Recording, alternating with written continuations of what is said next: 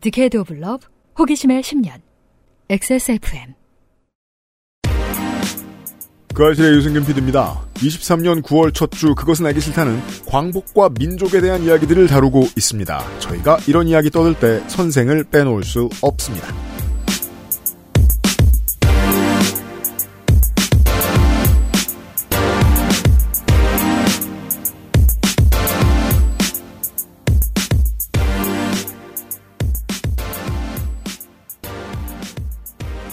북한은 독립운동 유공자에 대한 예우를 아주 잘하는가? 꼭 그렇지만도 않습니다. 북한학 연구자 다수의 지적은 김일성 자신이 독립운동의 공을 독차지하는 역사 기술로 권력의 정당성을 확보하려는 의지가 강했다는 거죠.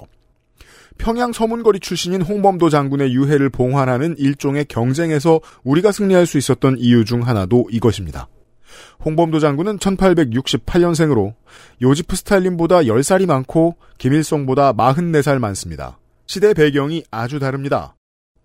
홍범도의 시절 소련은 레닌의 집권기였지요. 미국이 두려워했고 걱정했던 스탈린 김일성의 집권기는 넉넉하게 잡아도 각각 1922년, 1946년부터 시작되는지라 홍범도 장군이 전공을 세운 1920년의 봉오동 전투보다 뒤의 일입니다. 1920년의 항일운동은 아무리 좋게 해석해주려 해도 민주주의와 공산주의의 대결이 주가 된 시기가 아닙니다. 대통령실이나 국방부는 일부러 역사 개념을 흐트러뜨리고 있는 거죠. 무식을 적극적으로 활용한 이런 기법이 우리의 본능 안에 녹아있는 경우도 많습니다. 대통령을 왕에 비유한다든가, 수사하고 기소하는 검사를 중세의 무인과 비교한다든가, 아무리 봐도 없어 보이고 혼란스러운 전근대적 해석, 하는 사람 꽤 있지 않습니까? 이런 습관을 애초에 경계해야 하는 이유가 여기에 있습니다. 누군가가 정치적으로 필요하다고 느낄 때 사람들의 사소한 오해를 악용해서 역사를 뒤집는 시도도 얼마든지 할 수 있는 거죠. 1900년대 초 연해주와 만주에서 활약한 의병장의 당적을 문제 삼는 디셉션. 이게 통한다고 느끼면 조선시대 모든 재상을 민주주의에 반대하고 왕정에 부역했다며 다 지워버릴 수도 있습니다. 거짓말의 원리가 같으니까요. 2023년 9월 첫 번째 주말 그것은 알기 싫다를 시작합니다. 저는 윤세민 에디터와 함께 손희상 선생의 이야기를 들었습니다. 안녕하십니까 윤세민입니다. 어제 시간까지 사실 너무 당연해가지고 그 얘기를 안 했네요. 일제 시대에 이제 공산주의 이념이 어떻게 소비되었는가. 음. 예, 그것이 이제 독립운동의 한 방향으로 거론되기도 했고. 네. 왜냐면 지금의 공산주의가 아니었으니까요. 그 당시에는 음. 인류의 대안 중에 하나였으니까. 네. 그 당시 제가 기억하는 공산주의와 대립은 카프 문학 대립 논쟁이었나? 그거밖에 없어요. 정치사로 말할 것 같으면 만약에 조선 팔도가 함께 선거를 치렀다면 저는 자연스럽게 어, 좌파 측에서도 김일성이 밀려났을 거라고 믿는 학자들의 견해가 좀 더 우세하다고 보는 사람입니다. 네. 대신 좌우는 병립했겠죠. 음. 당시에도 뭐 서울, 부산, 뭐 평양, 원산 이런 뭐 모든 지역에 다 따로따로 설문했는데 그러면은 이제 우측 인사들과 좌측 인사들이 이제 다 인기 투표를 함께 하던 시절이었던 거죠. 네. 자연스럽게 북한의 김씨 왕조가 들어서는 것도 막아설 수 있었던 어떤 기회가 있었겠죠. 이 세계관이 지금 우리나라 헌법에 들어가 있는 세계관이고 그렇죠. 그걸 반대하는 게 지금 정부입니다. 네. 아니 일제 시대 때 공산주의가 어떻게 소비되었 던가는 지금 중학생들도 알고 있는 문제잖아요. 음. 예. 근데 요런 걸로 사람들이 속아 넘어갈 거라고 생각하는 것도 너무 신기하고. 네. 네. 일견 그 추진력이 부럽기도 하네요. 맞습니다. 한국 정부의 원대로 오염수 방류가 시작된 2023년 가을이 왔습니다. 잠시 후에 선생과 함께 옛날 시절 얘기를 좀 해보겠습니다. 그것은 알기 싫다는 한 번만 써본 사람은 없는 빅그린 프리미엄 헤어케어, 용산의 아는 가게, 컴스테이션, 고전의 재발견, 평산네이처 진경옥, 안심하고 쓸 수 있는 요즘 치약에서 도와주고 있습니다. XSFM입니다. 무엇을 모르는지 모르겠다면 컴스테이션에 문의해 주십시오. 데스크탑에 한해서 주식회사 컴스테이션 당귀뿌리 추출물 75%, 콜라겐, 엘라스틴, 세 가지 유산균 컴플렉스, 이 모든 걸 하나로 빅그린 안젤리카 샴푸. Green 두피 강화 천연 샴푸 빅그린 안젤리카. 치약이 다 거기서 거기지 뭐. 그냥 싼 거 사자 싼 거. 얘 봐라. 요즘엔 안 그래. 꼼꼼히 따져봐야지. 요즘엔 그럼 어떤 치약 쓰는데? 요즘엔 요즘 치약. 유해 성분이 의심되는 건 하나도 쓰지 않고 오직 자연 유래 성분으로만 만들었거든. 파라벤, 트리클로산, 합성 계면 활성제. 조금의 의심도 허락하지 않았습니다. 성분부터 효과까지 안심 치약, 요즘 치약.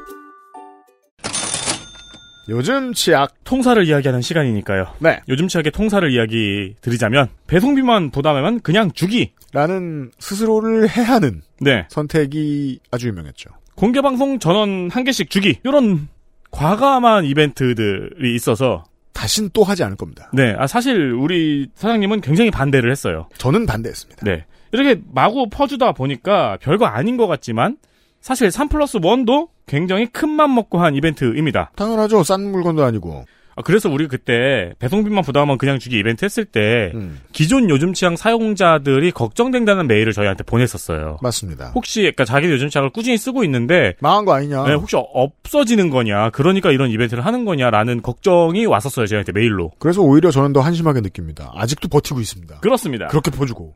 게다가 마음에 안 들면 배송비도 우리가 부담할 테니 한 개는 그냥 가지고 음. 나머지 세 개는 돌려주라니 이 큰맘 먹고 한 이벤트가 앞으로 단 일주일만 더 진행이 됩니다 한 주만 더 해보겠습니다. 달려오십시오. 사실 이건 되게 선행에 기댄 이벤트죠 네. 이후에는 다구매에 유리한 추석 프로모션으로 변경할 예정입니다 이때는 그렇습니다. 뭐 10개 구매하면 몇 개 더 주고 이런 식으로 바뀌겠죠 주변에 화한 치약 별로 안 좋아한다는 사람이 있을 때 선물하시기도 좋습니다. 그런. 기회를 통해. 비싼 만큼 좋은 요즘 지약 액세스몰로 빨리 달려와 주세요. 달려와 주세요.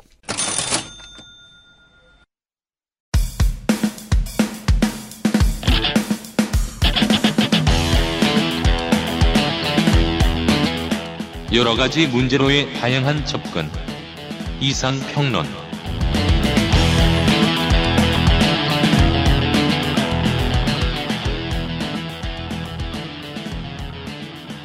초가을판 이상 평론 되겠습니다.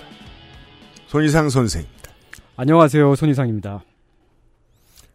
광복절 주간에 녹음을 하고 있는데 네. 그래서 이제 민족의 이동과 독립에 관련된 이야기인데 네. 광복절에 나가진 않습니다. 왜요? 바빠 지금 우리. 아니, 나 이제 원고를 그럼 이렇게 써왔는데. 예. 우, 마치 요즘 그 아실은 저 강서구청장 공천 같아요. 음. 한 자리인데 13명이 예. 바빠요. 음, 그래요. 네. 하지만 이런 문제가 있죠. 어떤 인생에게는 평생 바쁜 문제인데 네. 대부분 나라의 여론이 이걸 바쁘게 받아들이지 않다 보니까 음. 그냥 평생 바쁘다가 늙어 죽어요. 이런 일이 많아요. 무슨 얘기예요, 그게? 재외동포법이 필요한다고 이제 역설하고 있는 해외에 이주한 한인들이 되게 많아요. 많습니다. 그분들은 중국에 많고 미국에 많아요. 중국에 가시는지 모르겠는데 미국에 직원들 보내가지고 세미나도 하고 막 사람들 의견 수렴하고 그러거든요. 음. 그러면 이제 거기서 이제 평생 살고 계시던 어른들이 수십 년 쌓인 얘기를 해주는 거죠. 그럼 이제 듣는 눈마른 통하고 가서도 뭘 할 텐데 그게 요즘이거든요. 요즘 한번 생각해보면 좋을 얘기일 수 있습니다. 손이상 선생 아니면 이런 얘기 하는 사람도 별로 없습니다. 네, 그 알실이 아니면 이런 얘기 할, 할 때도 없겠죠. 음. 네, 광복 78주년 2023년 광복절 주간에 보내드리는 이상평론입니다. 아, 언제 나갈지 모르겠습니다만. 무성하게 써인 대로 읽어. 내가 지금 앞에 다 얘기하는데. 저희가 아, 나 광복절인 줄 알고 왔거든요. 그러니까 선생 입장에서는 보낸 거죠. 네. 네. 네. 언제 도착할지 모르겠어요. 네. 아, 예전에 하나요메라고 하는 사람들이 있었습니다. 하나요메. 네. 일제시대 얘긴데요. 만주국으로 인구를 많이 이주시켰어요, 일제가. 음. 근데 그때 이제 만주에 간 일본 남자는 대개 하급 군인 아니면 험한 일 하는 노무자였는데, 음. 거기 만주에 정착을 하려면 결혼을 해야 되잖아요. 그 가정도 이루고. 음. 그래서 만주로 시집을 보내진 일본 여자들이 있었습니다. 그 사람들을 네. 하나요메라고 불러요. 신부라는 우리말로 그렇게 읽는 한자어를 일본식으로 읽으면 하나요메고 예. 보통 명사로 신부입니다. 신부. 네. 브라이드. 근데 이 사람들이 반쯤은 강제로 간 겁니다. 네. 그러니까 그 사진 한번 주고받고 얼굴 말고는 아무것도 모르는 사람한테 시집을 가게 된 거예요. 이 사람들이. 음. 음. 당연히 유복한 집안 출신들은 아니었겠죠. 전근대적이죠. 예. 아, 근데 이 사람들의 인생이 되게 기구한 게 음. 일제 패망 시점이 되면 남자는 죄다 죽든지 아니면 어디 포로 수용소에 끌려가든지 그래 그래갖고 사라졌어요. 남자가 너무 많이 죽었어요. 네. 그러고 나서 여자랑 아이들만 만주에 남습니다. 고향과 먼 곳에. 예. 전쟁 끝나고 나서 일본 정부가 이 사람들을 사망 혹은 실종으로 처리했단 말이에요. 네. 일본으로부터 버려진 거죠. 일본은 지도 지금 난리가 난 마당에 네. 국민들을 책임질 수 없었습니다. 네. 그래서 하루아침에 서류에도 없는 무국적자가 되어버리고요. 음. 그 인구가 만 명이 넘었습니다. 어마어마하네요. 네. 음. 학술 용어로 이들을 잔류 푸진, 아, 잔류한 부인들, 음. 아니면 잔류 코지라고 하는데, 잔류 코지는 이제 잔류한 어린이들. 음, 음, 음. 네. 아, 중화인민공화국이 들어서고 이 사람들은 인민공사라고 하는 협동농장에서 음. 뭐 굴락 같은 거죠. 굴락. 네. 네. 어, 뭐 저- 수용소, 강제 네. 수용소. 네. 음. 전기도 안 들어오고 상하 수도 시설도 없는 허허벌판에서 아주 참혹하게 강제 노역을 해야 했습니다. 몇십 년 동안이요. 중국도 그런 방식이었던 거예요. 네. 네. 그러다가 1970년 8월에 일본인 11가족 37명이 인민공사를 탈출해 일본에 귀환했습니다. 음. 그런데 그 중에 고바야시라는 할머니가 이런 증언을 해요. 음. 만주에 한국인 마을이 많이 있다. 한국인이 100만 명도 넘게 있다더라. 1970년에. 네. 야, 일본 인구가 만 명인데 한국 인구는 100만 명이요. 네. 이 소식이 국내에 빠르게 알려집니다. 근데 아무래도 증언이 혼합되어 있었죠. 그 이 할머니는 자신이 겪은 참상을 야만 상태라고 표현을 했는데 음. 동아일보가 그 말을 생지옥이라고 옮겼습니다. 뭐, 요 정도는 옮길 수 있지 싶기도 하고요. 네. 그런데 거기에 이제 한국인 100만 명이 있다. 얼마나 끔찍해요, 이게. 음. 재중 한국인 100만 명이 생지옥에 있는 것처럼 보였겠죠. 음. 이게 국내에 처음으로 알려진 중국 조선족의 소식이었습니다. 한반도에 처음 알려진. 네. 음. 조선족 자치구는 1952년에 설치가 됐습니다. 음. 아, 1970년 이때는 이미 자치주가 되어 있었을 때였습니다만 음. 그 사실을 1970년대까지 한국은 모르고 있었던 겁니다. 참, 옛날이라는 게, 네. 가까워서 더더욱이 놀라운 게, 네. 어떻게 이렇게까지 소식 전파가 안 되지? 음, 뭐 일단 중국이 예전에는 극도로 폐쇄적인 체제였었고요. 음. 뭐 한국도 군사 정권 때 상당히 그랬었죠. 어, 한국 그러니까 민족 정부가 자치구 제도 같은 것을 아예 몰랐을 것 같아요. 예, 예. 예. 아니, 근데 거기에 한국인이 많이 있다는 정도는 것을- 알고 있어도 그렇죠. 왜냐면은 그때 만주에 있었던 군인 네. 특별한 이런 박정희가 있죠. 음. 들은 알고 있었을 거 아닙니까? 아, 그렇죠. 음. 거기에 한국인 인구가 많이 있다는 정도까지는 알고 있어도 어떻게 그 우리- 됐는지 모르는 거죠. 한덕수 총리처럼 뭐, 수고하세요. 이러고 나왔겠지. 음. 음. 한국 정부가 정보기관을 가동해 조선족 자치주의 존재를 처음 확인한 게 1975년입니다. 음. 공식적으로는 그래요. 그 전부터는 어땠는지 모르겠습니다만 75년에 저기 조선족 자치주가 있다는 것을 정부가 공식적으로 발표를 합니다. 아, 1945년 광복을 맞이하고 분단과 전쟁을 겪고 1975년까지 한국 사회와 조선족 사회는 왕래는커녕 최소한의 교류조차 단절된 상태로 수십 년을 지나보냈습니다. 30년. 네. 네. 아, 그런데 말이에요. 이산 가족이 남북한 사이에만 있는 게 아니라 한중간에도 있었거든요. 일단, 미수교국이었고. 네. 네. 어, 엄청 많았었습니다. 어, 그, 요런 식의 대화는 70년대에도 어르신들이 나누었다고들 합니다. 네. 그래서 큰 오빠가 만주에 갔다. 네. 근데 소식이 끊겼다. 예. 그런 에서부터 그런 얘기가. 끝. 그렇죠, 그러면. 또, 이, 모든 집안이 다둥이다 보니까, 네. 애 여섯, 일곱 있으면, 한두 사람은 또 가 있죠. 죽기도 하고 그래요. 예.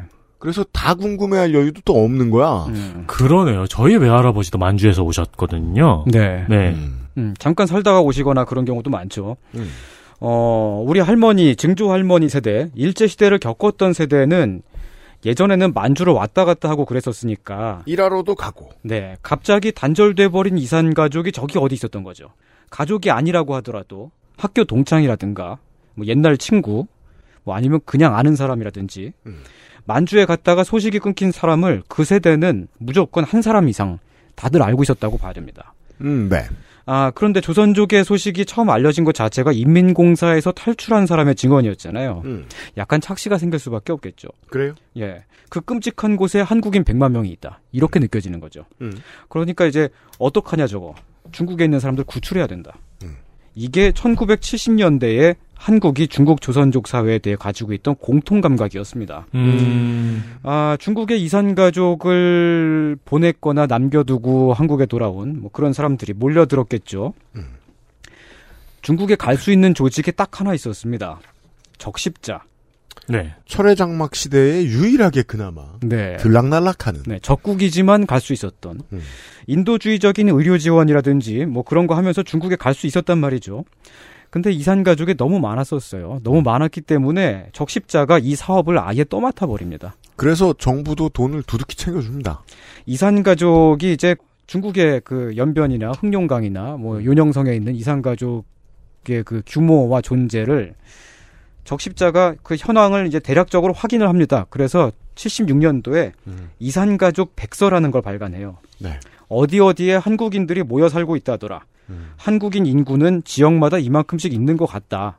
그런데 나름 자치권도 있고 한국어로 수업도 하고 한국인 대학도 있고 한국어 방송국, 한글 신문도 있다. 아직 살아있는 유명인이 누구누구가 있다더라. 이런 소식을 알립니다. 음. 그리고 적십자를 통해서 서신 왕래를 하게 됩니다. 네. 그 백서도 적십자사가 대한 적십자사가 발간한 겁니다. 예. 네. 그 서신 왕래라는 건 이제 편지를 여기서 보내면 거기에 도착하는 거고. 음. 또 거기서 보내면 한국에 도착하는 거죠. 그 일도 적십자가 했을 거예요. 아마. 그것도 적, 적십자가 하죠. 음. 근데 적십자라고 해도 아무 때나 갈 수 있는 건 아니니까요. 이제 편지를 쓰면 그게 언제쯤 보내질지, 답장이 오기는 할지, 뭐 그런 기약은 없었죠. 양국 사이에 검열도 거쳐야 했었고요. 네. 아, 약간 오늘 방송이 이제 광복절 주간에 녹음하고 있습니다만 언제 도착할지 모릅니다. 그런, 그런 식인 거죠. 저기 적십자가 업로드하고 있어요. 무엇이냐? 예. 이게 실로 이 이게 비감하단 말이에요. 지금 그 시절로부터 50년 지났어요. 음, 네, 그렇죠. 온 국민이 이제 그 이산가족 방송 지켜보고 40년쯤 지났단 말이에요. 네. 35년, 40년 돼가요. 음. 근데 지금은 알리에서 오일 배송이 오거든요. 아, 네. 예. 저는 주로 전자기기를 시키니까 음. 저 멀리 광둥성에서 온단 말이에요. 오일에 온다고. 요즘엔 오일에 와요? 예, 오일도 참 그렇구나. 보장. 좀 비싸요. 근데 이때는 뭐 2, 3년에 한 번 편지를 주고 받았겠죠. 그런 식이죠. 네. 어쨌든 70년대 중반부터 80년대까지 편지가 오고 가긴 했습니다. 음. 중국에서도 한국으로 보냈고요. 조선족 사회에서 보내온 편지가 드물지 않게 국내 신문 지면에 실려 화제가 되기도 했습니다. 음. 예를 들면 연변 가무단에 근무하는 임영일 씨는 한국에 아마 살아계실 아버지를 찾는다. 음. 그 아버지는 인천의 임송산 내과 의원을 개업했다고 들었다. 이런 편지를 보냈고요. 음. 아버지의 생사 같은 것도 모르는 상태로 한 30년을 그렇죠. 보낸 아들이 보낸 편지인 거죠. 개업 소식은 또 어떻게? 아마도 이 내과를 이제 뭐 한 1945년, 46년 그때쯤에 음. 개업을 한, 한 곳이겠죠. 네. 아, 요령에 사는 이태현 씨는 이런 편지를 보냈습니다. 서울에 살고 있을 장녀 이순애 씨의 소식을 생전에 한 번이라도 들었으면 한이 없겠다며 제발 딸을 찾아달라고 편지를 보냈습니다. 아, 세- 선양시 소가둔에 살고 있는 박이숙 씨는 해방 직후 서울로 먼저 떠난 형 박병화 씨와 조카 박정순, 박춘성, 박고성 씨의 소식을 30년 넘게 모르고 있다며 안부를 알려달라고 간청했습니다. 이게 백서 같은 데 나와 있는 거예요. 아, 백서에 나오는 게 아니고 이게 신문에 실린 겁니다. 음. 그러니까 이제 적십자를 통해서 이제 편지를 보내면 그게 이제 한국의 국내 신문에 실리는 거죠. 음, 네. 마찬가지로 한국에서 보낸 편지들도 연변 신문 같은 데 실리고 그랬었습니다. 음. 부산진 여고를 나와서 연변대 교수가 된 민영숙 씨는 아 그냥 부산 출신이라는 거죠. 음. 아, 부산진 여고는 지금도 있습니다. 음. 아, 부산에 살고 있는 아버지 민동식 씨와 외삼촌 임상국 씨를 찾아달라고 했습니다. 이분들은 당시에도 다 나이가 많았어요. 교수래잖아. 네. 음. 아, 지금은 다 돌아가셨겠죠. 음. 그렇죠. 음, 1979년에는 이런 편지가 크게 화제가 되기도 했었는데 연변에 살고 있는 유진호 박사의 동서가 유진호 박사와 부인 박봉예 씨를 찾아달라고 편지를 보냈습니다. 이 유진호는 우리가 아는 그 정치인이자 소설가 유진호입니다. 아, 그 유진호. 네, 그렇죠. 고려대 총장을 역임하고 신민당 총재 시절에 박정희 삼선 개헌에 반대하다가 이제 그 정계에서 팽당한. 아, 그런 인물입니다. 음. 아, 이 편지를 받았을 시점에는 이미 아마도 그 부인 박봉예 씨와 사별한 후였을 겁니다. 안타깝게도. 음. 음. 70년대 한국이 조선족 사회를 어떻게 생각했을지 가- 대략 감이 오십니까? 그들은 너무 아는 사람이네요. 그렇죠. 네. 중국이라는 나라는 한국 전쟁에 참전한 적국이지만 그 안에 살고 있는 조선족은 기본적으로 이산 가족이에요. 네. 70년대까지의 그런 어떤 정서가 그랬던 겁니다. 제가 그것도 네. 구출해야 하는 이산 가족이죠. 제가 이번 주에 요파실 녹음하다 문득 이런 생각이 들었거든요. 네. 그 요즘 이제 미디어를 많이 타서 문제가 되고 있는 음. 살벌한 학부모들 네.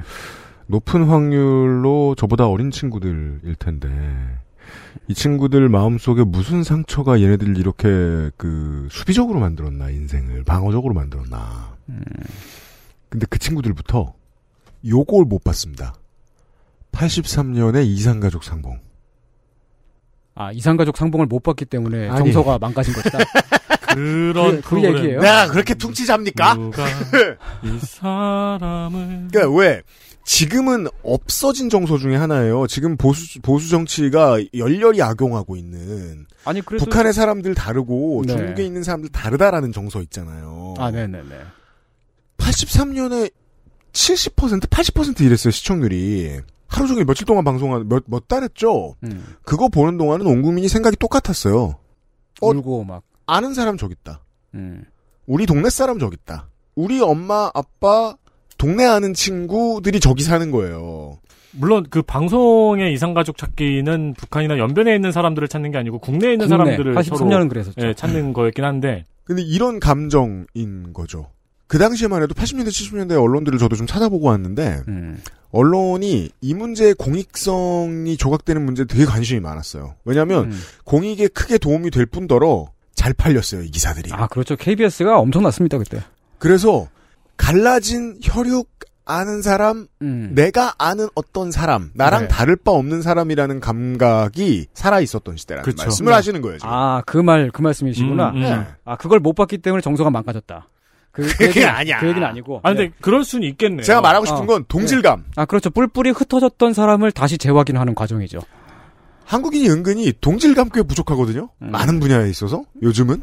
네. 그러니까 이때는 사실 디아스포라란 말도 꽤 어색한 게 네. 너무 여동생 이거 너무 우리 엄마잖아요. 거기 있는 음. 사람들이 혹은 우리 아빠의 엄마. 그러니까 뭐한 몇 달이 건너야 아는 사람들이긴 할, 할 테지만요. 음. 근데 어쨌든 이제 우리 세대하고는 좀 다릅니다. 이제 79년도 막 그럴 때니까. 음. 그러다가 이제 조금씩 변화가 생기기 시작합니다. 음. 등소평이 78년도에 개혁 개방을 선언하죠.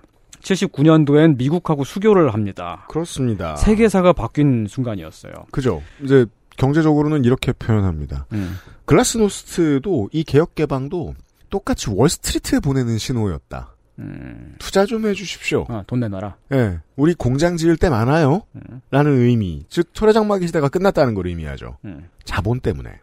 어쨌든 중국은 빗장을 풀었습니다. 음. 중국 동포들과 미국 교포들은 서로 방문할 수 있게 되었어요. 중국과 미국 사이에 하늘길이 열렸으니까. 네. 근데 중국하고 미국 사이에도 이산 가족이 한인 이산 가족이 있었거든요. 네. 아, 그래서 양쪽 집단 사이에서 막 문화 교류 같은 것도 하고 막 그런 게 있었습니다. 음. 엄청 많았다고요. 안창호는 음. 하와이 교민이잖아요. 아, 그렇죠. 안창호 씨가 아, 안창호 안창호 열사 아니 의사? 뭐라고 해야죠? 안, 안창호 선생께서는 음. 하와이 교민이셨죠. 네. 예. 음, 미국에도 많았어요. 음. 하지만 정작 한국이 문을 열고 있지 않았습니다. 네. 1985년에 당시 84세였던 유동선 여사가 적십자의 편지를 보내서 고국당에 가고 싶다고 간청을 합니다. 음. 유동선 여사는 독립운동가 유동하 열사의 여동생입니다. 유동하 열사는 중근이 형이 이토 부르- 이토 히로부미한테 총질하실 적에 그 백업 요원을 했던 사람이에요. 그래서 그, 저, 관련 자료 보고 있으면, 저, 저, 요즘도 그 사진이 있나요? 그, 열사가 거사하러 가기 전에 찍은 사진 세 명 있는데 두 네. 명 누군지 설명 안 해가지고. 그둘 중에 하나예요. 네, 그 중에 오른쪽이, 네. 유동하입니다. 예, 중근 형이 만일 그 총알이 빗나갔으면 유동하 열사가 합니다. 그 다음에 쏘는 거지. 음. 아, 근데 이제 이런 분들마저도 왜 한국에 오지 못했느냐? 지금 남북한 간에 왕래할 수 없는 것과 정확히 같은 이유입니다. 음, 서로의 체제를 인정하지 않는 거예요. 그렇습니다.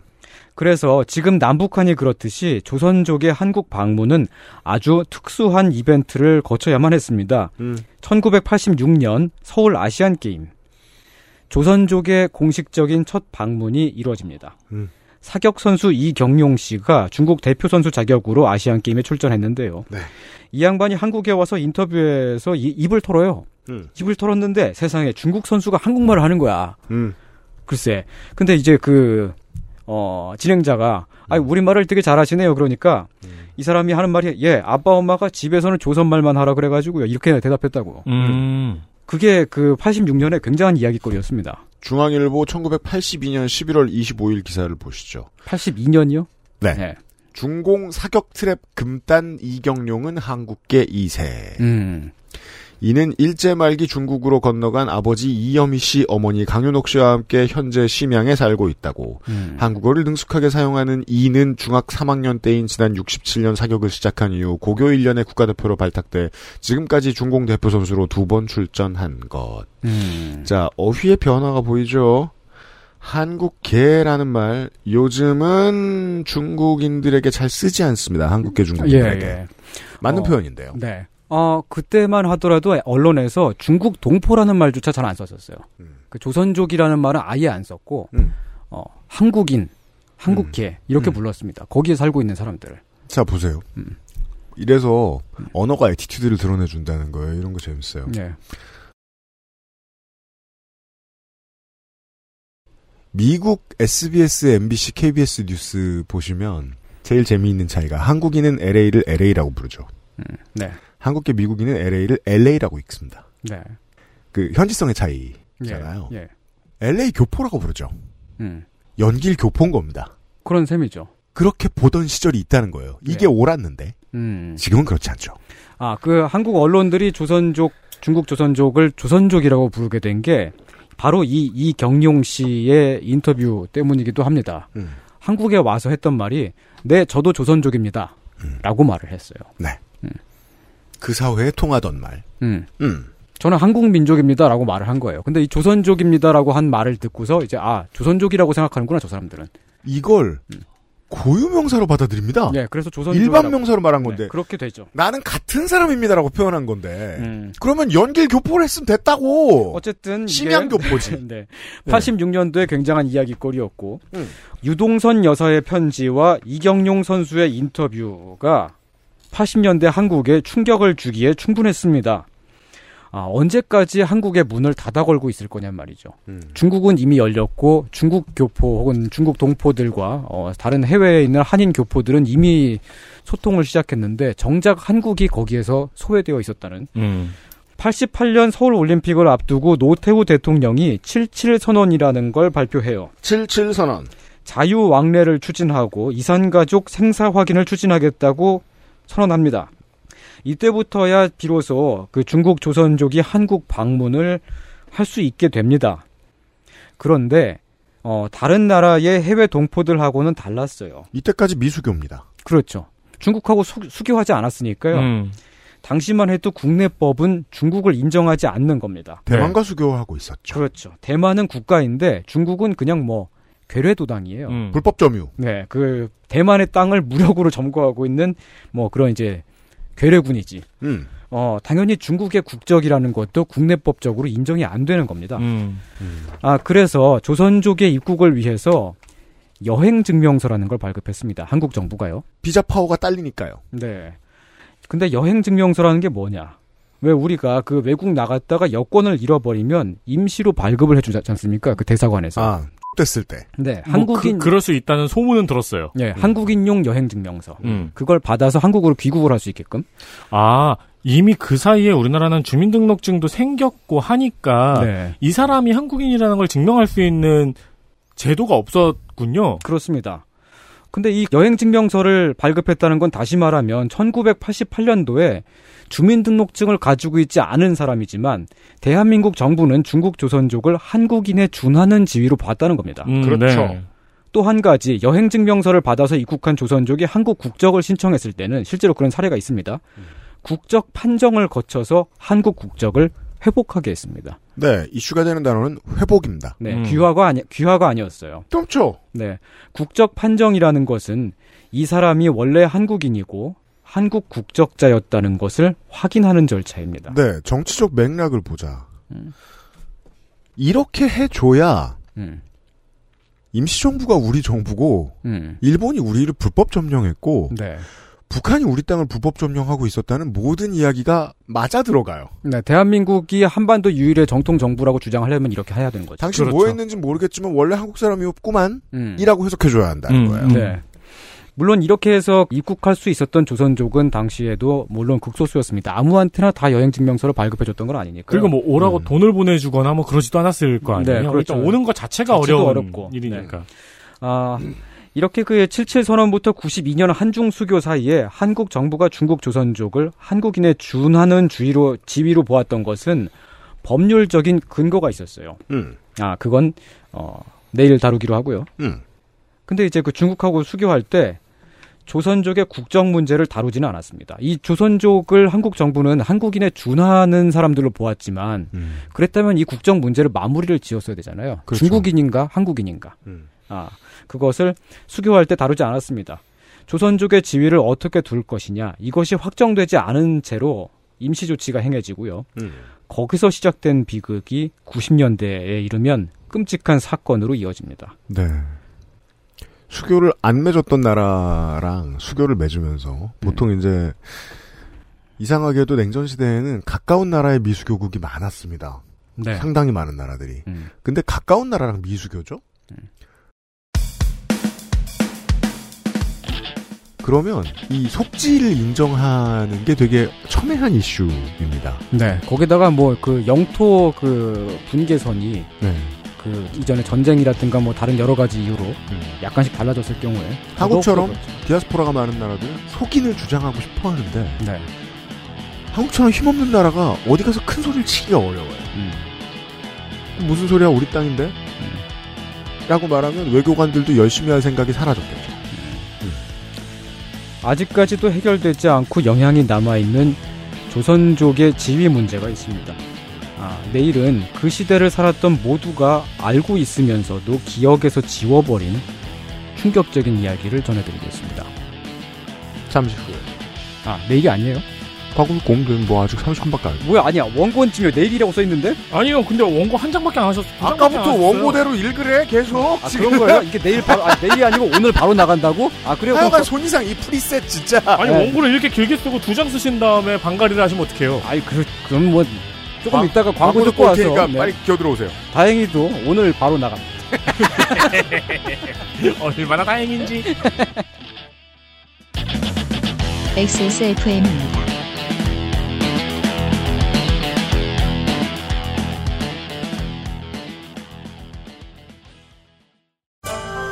노경. 노경 중 으뜸이라여 시베리아 알타이 지방에서 자란 사슴뿔. 인삼. 불로장생을 위한 원료 중 가장 높은 평가를 받은 것이 고려 인삼이었습니다. 음령. 버섯 그 질긴 생명력을 벗삼아 면역을 생지황. 냉기를 가진 뿌리 식물로 인삼 녹용의 온기와 만나 음양의 절꿀. 제주산 봉개꿀 깊은 풍미와 진한 농도로 이 모든 것을 담아 신경옥 평산네이처 같은 시작이지만 끝은 다르고 싶기에 재활용 플라스틱을 사용하고 비닐 포장재를 줄이고 산책길에 버려진 쓰레기도 플러깅백에 담아보고 세상엔 작지만 우리에겐 큰 도전. Big Green 함께 걸어요. 자연주의 천연 샴푸 빅그린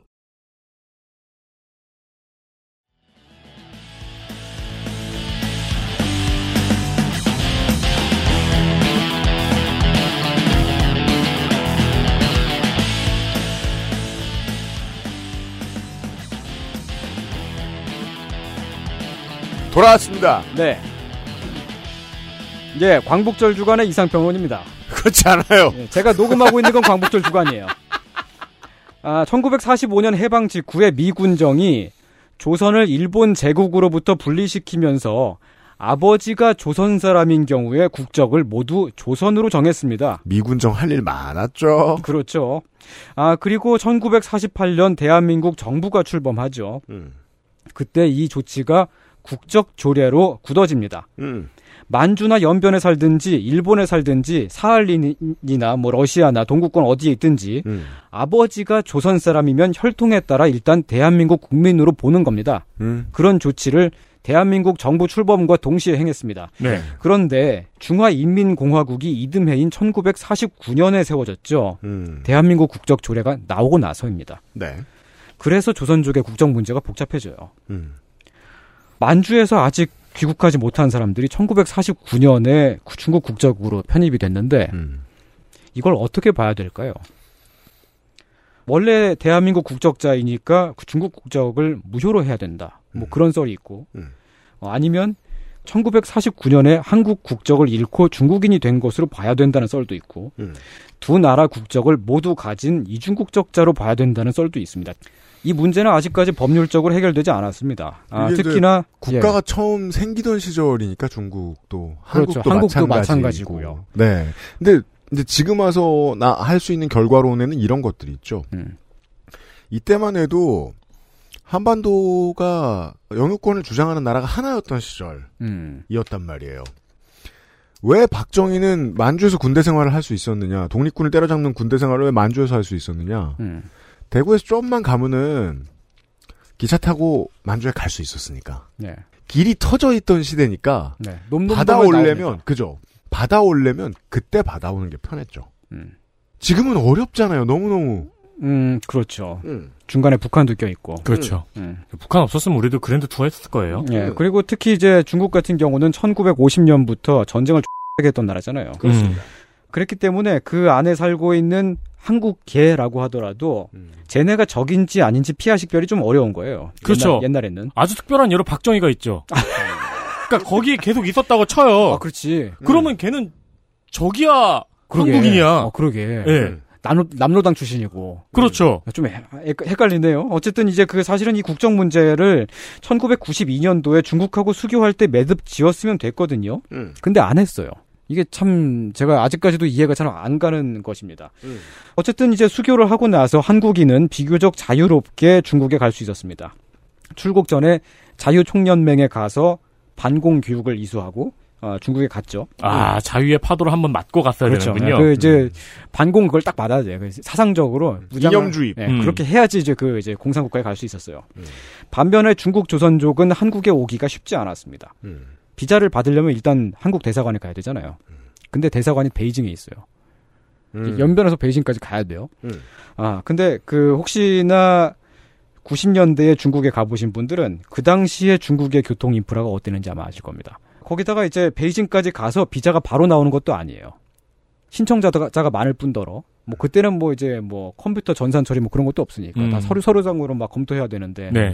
그것도 이제 한국에 누구 알고 있어가지고 그 사람 찾으러 간다. 그럼 그 한국에 누구 알고 있는 사람이 진짜 그 사람이 맞는지 그걸 편지를 보내가지고 왔다 갔다 하면서 확인하죠. 아 그렇게 했어요? 몇 달씩 걸렸어요. 그 몇 달 동안 베이징에 머무르는 거예요. 그 비자 기다리면서. 어. 그렇게 하고 나서 한국에 가려면 또 이제 그 비행기나 배를 타야 되는데 음. 또그 비행기나 배를 타려고 또 이동을 해야죠. 배를 타려면 뭐 다리안으로 갑니다 주로. 음. 그 시절에 뭐 핸드폰이 있기를 해요. 뭐 실시간 송금이 되는 은행이 있기를 해. 뭐, 뭐 그런 그 모든 과정에 이 사람들이 바리바리 다 싸들고 가는 거야. 이 과정만 들어도 대충 이해는 됩니다. 네. 못 가요. 네. 몇 달 동안 최소가 몇 달 걸리는 그런 작업이고 그것도 아주 힘들죠. 음. 뭐 일상을. 아주 긴 기간 포기해야 할수 네. 있다. 그때만 하더라도 조선 족이 한국에 오려는 이유가 뭐였겠습니까? 92년도, 93년 그럴 때 말입니다. 음. 돈을 벌기 위해 한국에 가려고 했다라는 말만으로는 설명이 안 됩니다. 왜냐하면 90년대는 되게 가까이 있는 일본의 급여 수준이 한국하고 비교해서 뭐 압도적으로 높았었죠. 그죠. 아니 뭐 한국의 급여가 중국보다 높았던 건 사실입니다만 돈을 버는 것만이 목적이었다면 일본에 가든지 미국에 가든지 음. 유럽이나 호주에 갔겠죠. 음. 한국에 오려는 목적은 뭐 이래서 돈을 버는 건 버는 건데 진짜 목적은 따로 있었던 거예요. 돈을 벌려는 목적이 영구 귀국인 거죠. 그때만 하더라도 음. 한국을 고국이라고 생각하는 사람들이 자기 자신 또는 조상의 고향에 돌아가서 정착하려고 했던 그런 사람들이 단기 방문 비자만 가지고는 귀국이 안 되는 겁니다. 네. 그때는 한국행 비자가 최장 90일이었어요. 음. 또 이제 단기 방문이라고 하더라도 방문하려면은 이제 필요한 서류가 되게 많았었습니다. 한국에 있는 친척들의 초청장, 음. 취업을 하려는 경우에는 취직 증명서, 취직 증명서를 한국에 도착해서 내는 게 아니라 한국에 가기 전에 내, 내야 돼요. 음. 또 한국에서 학교에 다니려면 입학 서류를 내야 된다든지. 그런데 그거를 90년대 초반에 무슨 수로 받느냐 말이에요. 불가능해요. 지금 음. 여러모로 아무리 네. 봐도. 92년 시스템은 심각한 구조적인 결함이 있었습니다. 한국인이 쉽게 중국에 연변 등에 갈 수 있었던 반면에 조선족은 그렇지 못했었던 구조적인 문제가 있습니다. 이런 상태가 계속되면 어떻게 될까요? 이 결함의 징후가 93년부터 보이기 시작했습니다. 93년 5월 3일자 동아일보에 어, 이런 기사가 실려 있습니다. 면세점 사기 사건을 단독 보도했는데요. 면세점 사기라. 네, 고국에 방문한 조선족 동포들에게 그러니까 고, 고국, 고국 이라는 건 한국인 거죠. 네. 서울에 있는 면세, 면세점들이 가전제품 등을 판매한 뒤에 약속한 대로 물건을 보내주지 않는 일이 많았다고 합니다. 껴먹었다. 네. 그러니까 뭐 TV라든가 이런 큰 것들은 그 들고 갈 수가 없으니까. 음. 네. 어, 거기 일단 돈을 지불하면 중국으로 보내주겠다고 약속만 해놓고 안 보내는 거예요. 음. 1년 이상. 야, 음. 딴 데도 아니고 면세점이 이런 네. 짓을 했다. 어, 아니 뭐, 뭐 뜨내기들이 아니고 거기 매장 있는 면세점들이었을 거 아니에요? 예, 뭐, 뭐 우리가 이름 알고 있는 음. 대기업들이죠. 그러니까 말하자면. 음. 그리고 이제 그 조선족 그 소비자들이 일단 중국에 돌아가고 나면 그 다음에 뭐 어떻게 할 수가 없는 거예요. 음. 한국에 다시 가려면은 그 절차를 다시 거쳐서 또 가야 되는데 가더라도 뭐 이거 뭐 어떻게 해요. 그래서 TV 조- 하나 받자고. 네, 조선족들이 주중 한국 대사관에 몰려가서 악덕업자를 처벌해 달라며 단체로 항의하는 일도 있었습니다. 음, 이런 게 보도가 된 적이 있군요. 그런데 이건 시작에 불과했어요. 또 있습니까? 94년 9월 12일 조선일보 독자 코너에 조선족 사회에서 종종 일어나고 있다는 사기 사건의 이야기가 짧게 언급이 됩니다. 음. 한국인이 조선족에게 한국 취업을 주선해 준다며 소개비를 받고 잠적한다는 이야기인데 음. 이때만 해도 이게 떠도는 풍문인가 싶었었습니다. 아, 이민 브로커. 예. 그러다가 95년 3월 조선일보에 연변의 낮과 밤이라는 취재 기사가 나왔어요. 조선족 1000명 이상이 베이징 한국대사관 근처 쪽방에서 난민처럼 칼잠을 자면서 비자를 기다리고 있다는 취재 기사였습니다. 정말로 이걸 하고 있는 사람들이 있었다. 네. 그런데 짧게 짧게 언급된 그 기사에 지금 보면 되게 이상한 이야기들이 들어있었어요. 일단 어, 가짜 초청장을 사서 큰 돈을 날리고 음. 고향으로 돌아갈 수도 없어서 베이징 거리를 배회하며 지내는 사람이 있다는 이야기가 있었고요. 그러니까 한국에서 이런 사기를 치려고 마음 먹고 거기에 갔던 사람들한테 당한. 음. 네. 아, 베이징 거리를 배회한다. 노숙자가 됐다는 얘기죠. 또 대사관 대기표를 비싸게 샀는데 알고 보니 가짜여서 충격으로 쓰러져 병원에 실려간 사람의 이야기도 나오고요. 아, 이게 제도의 미비점은 원래 사기꾼들이 먼저 파고 들어가면서 음. 보여줍니다. 네. 비자 신청을 거절당하고 주중 한국 대사관 앞에서 자살을 했다는 노인의 이야기도 나옵니다. 음. 한두 문장으로 표현이 돼요. 근데 이 한두 문장들이 되게 무게감이 너무 크잖아요. 그렇죠. 그런데 이것마저도 앞으로 이어질 사건들의 서막에 불과했습니다. 생지옥은 연변이 아니고 한국 대사관이었네요. 그 인근. 네. 95년 9월 21일에 한국인 사기꾼 일당 일부가 국내에서 붙잡혔습니다. 범인들은 조선족들에게 한국 방문 비자를 발급해준다며 돈을 뜯고 한국으로 잠적해 있었는데요. 음. 모두 한국인이었고요. 조선족 피해자는 200여 명이었고 피해 금액은 당시에 한화로 2억 6천만 원 정도로 추산이 됐습니다. 95년에 네. 당시에 2억 6천만 원은 되게 큰 돈이죠. 뭐 지금도 큰 돈이지만 그때는 더 그랬습니다. 그때 당- 아직까지 사람이 억이라는 단위에 음. 익숙하지 않았죠. 더구나 중국 기준으로는 정말 천문학적인 규모였습니다. 이 사건이 한국과 중국의 사법기관이 공조를 한 최초의 사건입니다. 그렇군요. 네. 중국에서 한국 법원에 고소장을 제출한 최초의 사건은 96년도 1월에 있었습니다. 중국 조선족 400여 명이 한국인으로부터 사기 피해를 당했다며 고발을 어, 해서 음. 이 사건이 서울지검에 배당이 됐는데요. 그런 가운데 1월 21일 주중 한국 대사관이 조선족 사기 피해자가 총 5,300명이라고 밝혔습니다. 야 전부 입국 비자 관련 사기였는데 대사관의 서면으로 시- 신고가 된 사건 피해자만 5,300명이었던 겁니다. 아, 대사관 문턱도 못 넘어간 피해자들도 그러면 많죠. 지금 이제 자치구에 지금까지 있는 인구 숫자 정도를 생각해 봤을 때 네. 거의 이제 중국에서 살게 된 많은 사람들이 음. 내 가족 아니면 적어도 내 아는 사람이 이런데 사기당해 보았을 가능성이 거의 100%쯤 되는. 아, 너무 흔한 범죄인데요, 이 정도면. 네. 대사관이 파악한 피해 액수는 96년 1월 달에 약 15억 3천만 원 한화로요. 그런데 이것마저도 아직은 전모가 다 밝혀지지 않은 빙산의 일각에 불과했습니다. 사기꾼 일당들이 한두 그룹이 아니라 되게 많았었는데요. 그 중에 일부는 한국 검찰과 뭐 중국의 사법기관 등등이 공조를 해서 일부 구속을 했습니다. 잡았습니다. 음. 근데 잡, 잡으면서 보니까 96년도 5월달, 6월달 이렇게 잡혔는데 특이한 점이 발견이 돼요. 뭐가요? 이 사람들이 입국 비자 사기만 친 게 아니라 위장 결혼 사기도 쳤어요. 아. 그러니까 조선족 여자들한테 한국으로 보내주겠다라고 하면서 소개비를 받고 음. 한국 남자랑 결혼을 시킵니다. 마치 이제 하나 요매처럼 얼굴을 한 번도 본 적이 없는 한국 남자에게 시집을 가요. 그리고 오자마자 이혼합니다. 그게 처음에 정해 놓은 거겠죠. 그 예. 브로커들이. 96년도의 자료들을 살펴보면 법무부가 갑자기 이제 외국인과 결혼했다가 이혼하는 부부가 갑자기 많아지니까 되게 이상해서 음. 그 외국인 이혼 관련 그것만 처리하는 부서를 만들었어요. 네. 그게 그게 96년 4월 달에 만들거든요. 그때만 해도 그런 일이 거의 예. 없었으니까. 근데 그게 위장 결혼 때문이라는 걸 발견한 게 96년 6월 달입니다. 약 두 달 뒤에 발견했는데 그 한국인 남자들 그러니까 그 결혼을 하는 한국인 남자들도 같이 잡혔습니다. 이 남자들도 알고서 서류상으로 명의만 빌려준 거죠. 명의를 빌려줬다면 그 대가를 받았겠네요.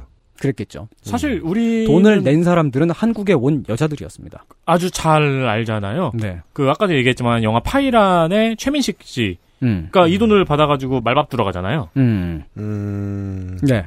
그렇죠. 그래서 그리고는 성매매 업소의 인력으로서 거기에다가도 어떤 돈을 받았을 것이고 이 브로커들은 한국인. 예, 그 이렇게 온 조선족 여인들이 한국에 와서 남편도 없고 가족도 없고 아무것도 없습니다. 한국에 오기 위해서 굉장히 많은 거액의 빚을 지고 왔어요. 브로커에게. 그 브로커로부터 벗어날 수 없습니다. 그 사람들이 어디로 갔을지는 뭐 추측하기가 아주 어렵지는 않습니다. 음. 슬슬 이런 보도들이 언론을 통해 나오고 있던 차였습니다. 한겨레 신문은 베이징의 특파원을 통해서 심층 취재를 전했는데요. 음. 흔들리는 조선족이라는 제목으로 나온 연속 르포가 있었습니다. 이, 사기 관련된 것이었겠죠. 네, 그 조선족 사회를 전반적으로 조감을 하는 지금 봐도 굉장히 뛰어난 르포 취재 기사인데 이 취재 기사 그 시리즈가 96년도에 얼마나 파장을 일으켰냐면 보통 어떤 신문의 그 기획 기사, 연재 기사가 그 크게 히트를 치면 다른 신문사가 그걸 다 따라가거든요. 신문의 시대에는 많이 그랬어요. 예, 다 비슷하게 따라가고 내용도 비슷하고 방송사도 그, 따라하고. 예, 관점도 비슷할 뿐더러 제목도 비슷하게 따라가요. 그러니까 이제 조선일보는 격변의 조선족 사회라는 제목으로 시리즈를 내고 음. 경향신문은 흔들리는 동북 삼성이라는 제목으로 기사를 내고 그럴 정도였었습니다. 참고로 흔들리는 조선족이라는 심층 취재를 연재한 이기로 특파원은 중국에서 무공을 익혀 오셔서 지금은 기자를 은퇴하시고 한 문파의 장문인이 되어 계십니다. 뭐 뭐라고요? 무공을 무슨 무, 무, 무당이나 화산 아 모르겠어요. 그 뭐 뭔가 이제 기공 뭐 그런 거. 아, 이분이 그 기자 말년 때는 한겨레 그 건강 칼럼 오랫동안 연재하셨어요. 아 대한 팔단금 협회? 아 뭐 그런 그런 그 장문인이세요 지금. 오 다리 찢기를 하시네요. 싸우면 제가 질 수 있습니다. 제가 질 겁니다. 어쨌든 이 이기로 특파원이 젊은 기자 시절에 취재한 내용을 보겠습니다. 음. 95년 10월 달에 흥룡강성에 있는 목단강 소학교에서 대규모 환송 행사가 열렸다고 합니다. 뭡니까? 200여 명의 조선족 남녀 청년들이 운동장에 도열해 환송을 받았고요. 환송? 네. 목단강 시장이 직접 나와서 축사를 했습니다. 아니 시민들이 떠나가는데 축사를 해요? 어, 왜냐면 이 200명은 한국으로 가게 될 사람들이었기 때문에 그렇습니다. 이들 200명은 한국인 중개인한테 중국 돈 5만 위안을 주고 한국행 비자가 찍힌 여권을 들고 있었습니다. 200명의 사기 피해자네요. 네. 이들은 대개 농촌 출신으로 이자율이 아주 높은 고리빚을 얻어서 추- 수속비를 충당을 했고요. 음. 기차 두 칸을 전세 내어 다롄으로 이동한 후에 공항 유치장에 붙잡혔습니다. 바로 그러고 며칠간 조사를 받았습니다. 음. 이들이 가지고 있었던 비자와 초청장 전부 가짜였습니다. 당연히 한국으로 올 수 없었고요. 아니 시장이 환송 네. 축사를 했는데 음, 공식 행사였는데. 그러니까 이 브로커 사기꾼이 몇 명이었는지 모르겠지만 예. 소수일 텐데 이 소수가 수백만 커뮤니티 전체를 흔들고 간 거네요. 네. 음. 어, 그러니까 이게 지금 여, 여기에 나온 이 피해자들은 200명이지만 음. 목단강 소학교, 목단강시 거기 살고 있는 모든 사람들이 이 사건을 다 알게 될 거잖아요. 음. 음. 어, 엄청난 충격을 주었겠죠. 그 당시에 사기 형태는 크게 세 가지가 있었습니다. 하나는 한국에 올 수 있게 해주겠다며 돈만 받고 잠수해버리는 형태. 아, 이거는 한국에 못 오죠. 음. 그런데 한국에 진짜 보내는 형태의 사기도 있었습니다. 하지만 합법적인 입국이 아니었던 거죠. 입국 중개인, 그러니까 브로커, 브로커가 돈을 받고 밀항선에 사람을 태워 보냈어요. 음. 그리고 이제 한겨레 이기루 기자, 이기루 특파원의 취재에 의하면 중국에서 배를 타고 출발해서 해상에서 한국 배에 옮겨 태웁니다. 해상에서 그냥 배와 배를 저반 살짝 가까이 네. 된 다음에 옮겨 네. 태우는 거죠. 당연히 이 배도 좋은 배일 리가 없겠죠. 네. 어. 미립국의 패턴이죠. 이게. 네. 그- 영화에서 봤던 그런 장면일 거예요. 양쪽 배를 운전하는 사람도 다 돈을 받고 하는 거고. 그런 거죠. 네. 그리고 이제 그 갑판 아래에 웅크리고 먹거나 마시지도 못하고 며칠을 떠돕니다. 왜냐면 한국 배는 한국 그 해상 단속에 걸리면 안 되잖아요. 그냥 뭐 일반 그냥 선원 뭐 이제 그 고기잡이 배거나 뭐 그런 걸 그런 걸 거 아니에요. 그렇죠. 그렇게 해서 한국에 갔다고 합니다. 그 와중에 바다에 실족해서 죽은 사람이 있었다는 실명 증언도 있었고요.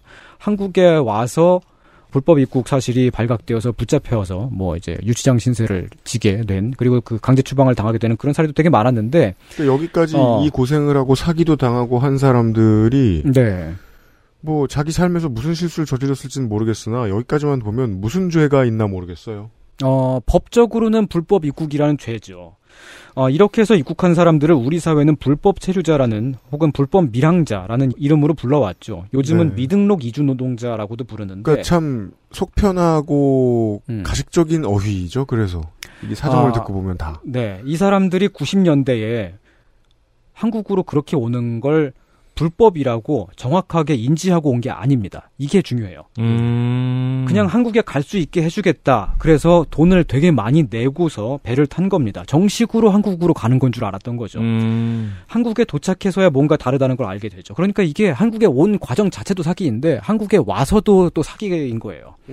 1996년에 법무부는 이렇게 입국한 조선족 불법 체류자, 그 당시 불법 체류자라고 불렀는데 그 규모를 1만 7천 명 규모로 파악하고 있었습니다. 96년도 1월 달쯤에 말이죠. 이들은 정식 비자가 없고 한국에 오기 위해 되게 많은 돈을 썼기 때문에 가장 열악하고 가장 눈에 보이지 않는 곳에서 최저임금보다 턱없이 낮은 급여를 받으면서 산재 처리 같은 것도 안 되는 곳에서 힘든 일을 하게 됩니다. 자세한 얘기는 어, 뒤에 다시 하고요. 그리고 세 번째 사기 형태는 중국에서 배를 출발해서 바다를 맴돌다가 한국에 도착했다면서 내려줍니다. 근데 사실은 중국의 다른 지역인 거예요. 얼마든지 할 법한 사기죠. 사기꾼들이라면. 네. 이런 형태도 한국에 갈 수 없습니다. 그러니까 이 사람들은 한국 땅을 밟아보지도 못하는 거죠. 돈은 이미 다 털렸어요. 이 배를 타기 위해서. 그리고 눈 떠보니 생판 모르는 곳인데 어쨌든 중국은 중국이잖아요. 근데 차라리 돈만 털리는 사기가 나은 게 중국 안에서 불법 체류자처럼 됩니다. 이 사람들은. 그렇죠.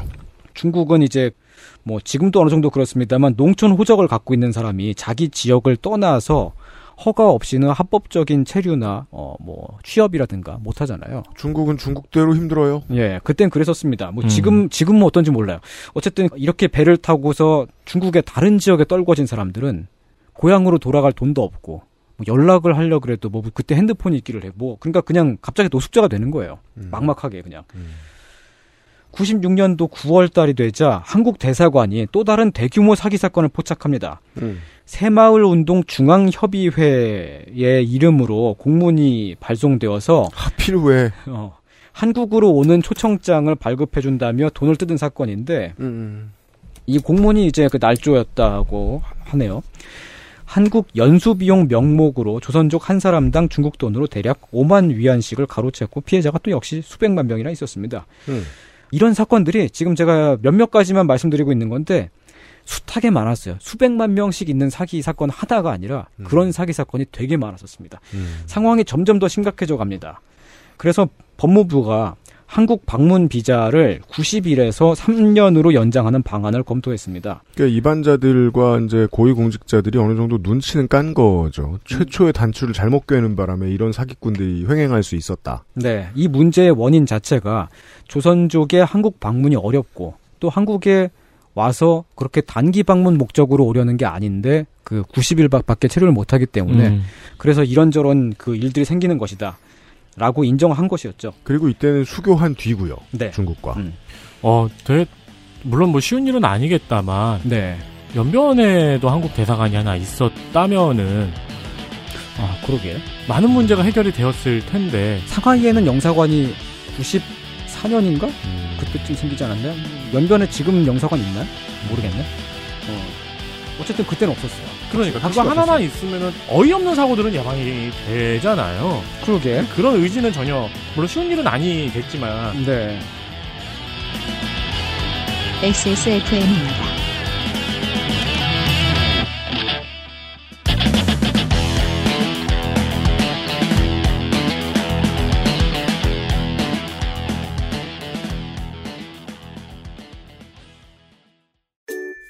치약은 판매액의 10%를 소아암 재단에 기부합니다. 나누고픈 사람들의 치약. 좋은 치약, 요즘 치약. 네, 진경호 팀장입니다. 저희 엄마요? 진짜 경자 옥자요. 충성 병장 진경옥 세상의 모든 경옥을 위해 120시간 진하게 다렸습니다. 활력 있는 사람들의 이름 진경옥 평산네이처. 스포츠카처럼 강력한 사양의 high-end급 PC. 고가의 장비들을 내 손으로 조립하는 일, 시간과 열정, 꼼꼼함과 치밀함이 필요합니다. 초보라면 부작용으로 몸은 관절염을 얻거나 쿨러는 물이 새게 될 수도 있습니다. 컴스테이션을 고민해 주십시오. 이달의 PC로도 custom 사양으로도 빠르고 견고하게 만들어 드립니다. XS몰과 010-8279-5568 컴스테이션을 만나보세요. 주식회사 컴스테이션 라이젠 5 5600G 에이수스 메인보드 500기가 SSD로 이뤄진 사무용 가정 엔터테인먼트용 PC 모델 1 라이젠 7 모델 라이젠 7 지포스 4060으로 업그레이드된 gaming PC 모델 2 아무거나 다 할 수 있습니다. 여기까지만 돼도 사실 못 돌리는 게임은 없다고 봐야 되는 거죠. 네. 풀옵이 아닐 뿐. 그럼요.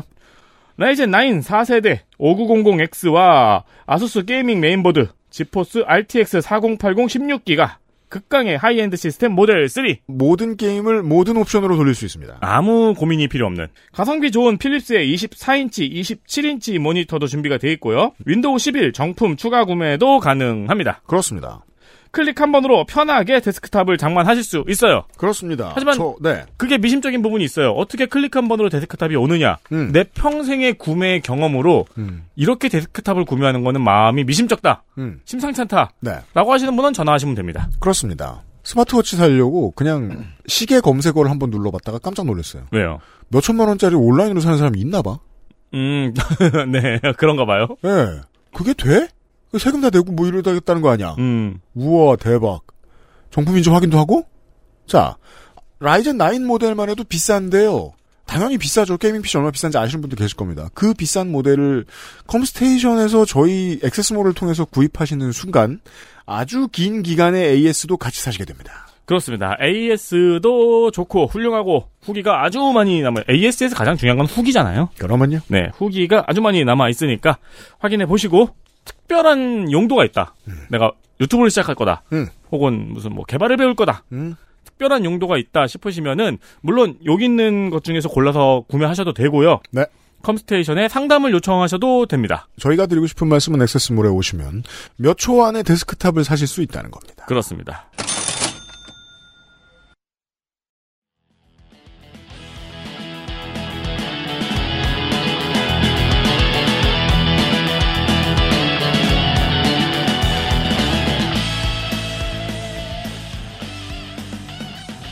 이런저런 사건 소식들이 계속 지면에 오르내리는 가운데 한 시민단체가 발족했습니다. 혹시 윤 기자님 우리 민족 서로 돕기 운동본부라고 들어보셨어요? 어, 들어봤어요. 아, UMC님 처음 들었어요?